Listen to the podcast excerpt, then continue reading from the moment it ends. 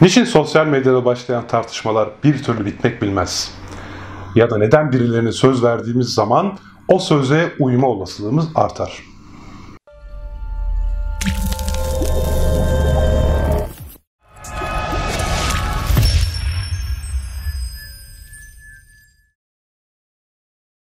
Bir müzik aleti çalmak için hepimiz deneyim, çalışma ve çaba gerektiğine eminizdir.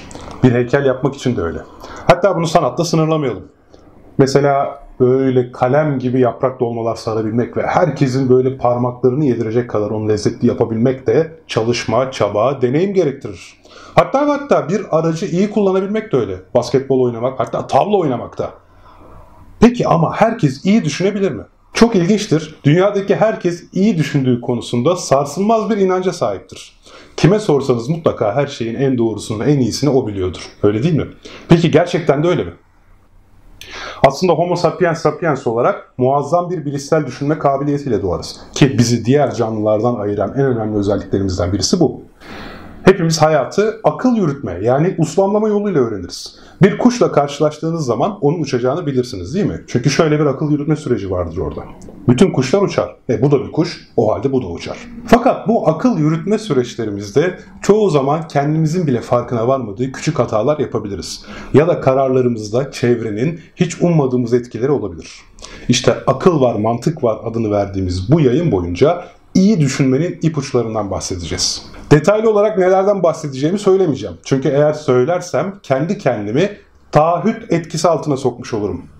Peki nedir taahhüt etkisi? Taahhüt etkisi insanların topluluk önünde verdikleri sözlere ve kararlara uyma baskısı hissetmesine denir.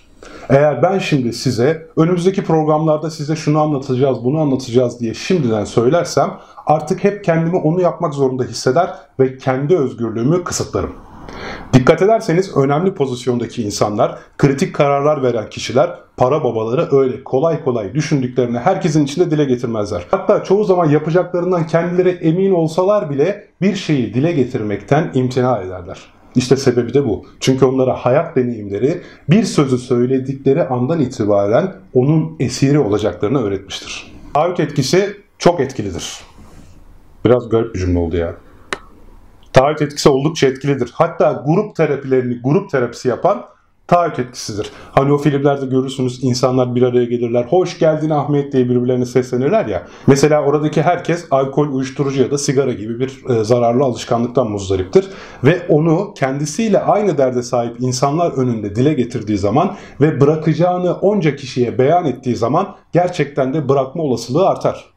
Mesela ben de sigarayı bırakırken Twitter'a yazmıştım. Sırf taahhüt etkisi olsun diye. Şaka maka ben bırakamadım ya. Yani aslında bıraktım. 6 ay geçti ama referandumda stresten başladım. Türkiye siyasetinde insan yapamaz ki ya. Taahhüt etkisini ortaya koyan çok güzel deneyler var. Bunlardan en sevdiğim bir tanesi de böyle aileler ve haneler konu edilmiş. Küçük bir ilçede bazı ailelere elektrik tasarruf programına katılmaları teklif edilmiş. Yalnız bu ailelerden bir kısmına isimlerinin yerel gazetede yayımlanacağı söylenmiş. Peki tahmin edin sizce isimleri yerel gazetede yayınlananlar mı yoksa yayınlanmayan aileler mi hakikaten elektrik tasarrufu yapmakta başarılı olmuşlar? Arkadaşlar ışıkları kapatın adımız gazetede çıktı bak rezil kepaze oluruz ha sonra ele güne. Tahmin ettiğiniz gibi taahhüt etkisi sözlü olmak zorunda değil.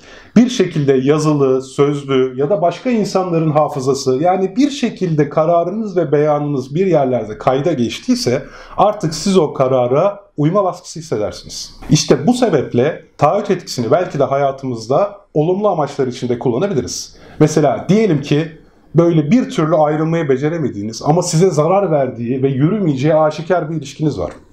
Tahmin ettiğiniz gibi bu ilişkiden kurtulmanın en iyi yolu gidip ayrılacağınızı bütün herkese anlatmaktır. Hatta bunu yapan insanlar bilirler. Eğer hala ayrılamazsa stresleri çok artar. Çünkü insanlara ayrılacaklarını söylemiştir ama hala beceremez. Tabi bunu yaparken arkadaşlarınızla aranızın bozulma riskini almanız lazım. Çünkü eğer ayrılmayı başaramazsınız sonra onlar kötü olurlar. Böyle bir şey var ya derler ya hani ya sen karışma şimdi sen kötü olursun diye. Bu gerçek yani. Gerçek.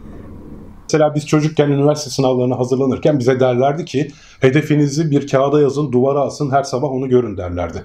Belki o zaman pek mantıklı gelmiyordu ama şimdi düşününce mantıklı geliyor. Bir şekilde hedefinizi ilan ederseniz kendi kendinize bile taahhüt etkisi altına girme potansiyeliniz var. Hatta ve hatta bunu sosyal medyada arkadaşlarınıza ya da ailenize beyan ederseniz gün geçtikçe kendinizi sırf o söze uymak için motive olmuş bulabilirsiniz. Taahhüt etkisinin farkında olanlar bunu kötü amaçlarda da kullanabilirler. Mesela çakal bir pazarlamacı gelip size şöyle bir ürün olsa, böyle bir şey yapsa bunu kabul etmez miydiniz, böyle bir şeyi satın almak istemez miydiniz diye sorar.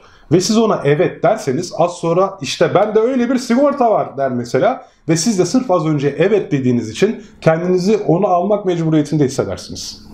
Maalesef cinsel istismarcılar da yani bir şekilde sizden faydalanmak isteyenler de taahhüt etkisinin farkındadır.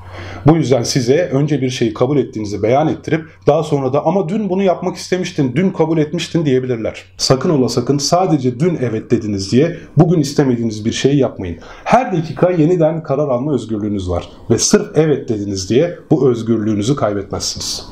Türkiye siyaseti falan dedim ya. Türkiye siyaseti işte insan bırakamıyor falan dedim ya şimdi. Taahhüt etkisi bize sosyal medyada sürüp giden çatışmaların niye hiç sonlanmadığını da iyi bir şekilde anlatır. Çünkü onca insan önünde bir A fikrini canhıraş savunursanız karşı tarafın argümanları ne kadar mantıklı olursa olsun o A fikrinden vazgeçmek zorlaşır. Kendinizi fikrinden hemen vazgeçmiş bir dönek olarak göstermek istemezsiniz. Oysa bu düşünce yanlıştır. Çünkü iyi bir eleştirel düşünür, akıllı ve mantıklı bir insan yeni veriler karşısında kolaylıkla fikir değiştirebilmelidir. Eğer bir şekilde karşı tarafın argümanları daha ikna edici ve daha doğru verilere dayanıyorsa fikir değiştirmek ve az önce yanıldığını kabul etmek ayıp değil, erdemdir. Eğer bunu yapmazsanız çok komik diyaloglar ortaya çıkabilir. Eğer siyasetçi değilseniz mutlaka siz de taahhüt etkisinden etkileniyorsunuz demektir. Bu sebeple hayatımızda taahhüt etkisinin varlığının bilincinde olarak bunu olumlu ve olumsuz şeyler için kullanabiliriz. Gerçekten ulaşmak istediğiniz bir hedef varsa bunu mümkün olduğunca çevrenize ilan etmek işe yarar. Öte yandan yapmak istemediğiniz şeyleri asla ve asla insanlar önünde dile getirmemeniz gerekir. Evet, Akıl Var Mantık Var programının ilk bölümünün sonuna geldik. Sıradaki bölümde görüşmek dileğiyle. Ee, çok keyifli bir program oldu. Gerçi keyifli olduğunu biz söyledik. Daha sizden geri bildirim gelmedi ama Görüş ve önerilerinizi bu video altındaki yorum hanesine yazarsanız mümkün olduğunca cevaplamaya çalışacağız. Ayrıca konu önerileriniz olursa bize iletmeyi unutmayın. Şimdilik hoşçakalın. Sıradaki bölümde görüşmek üzere.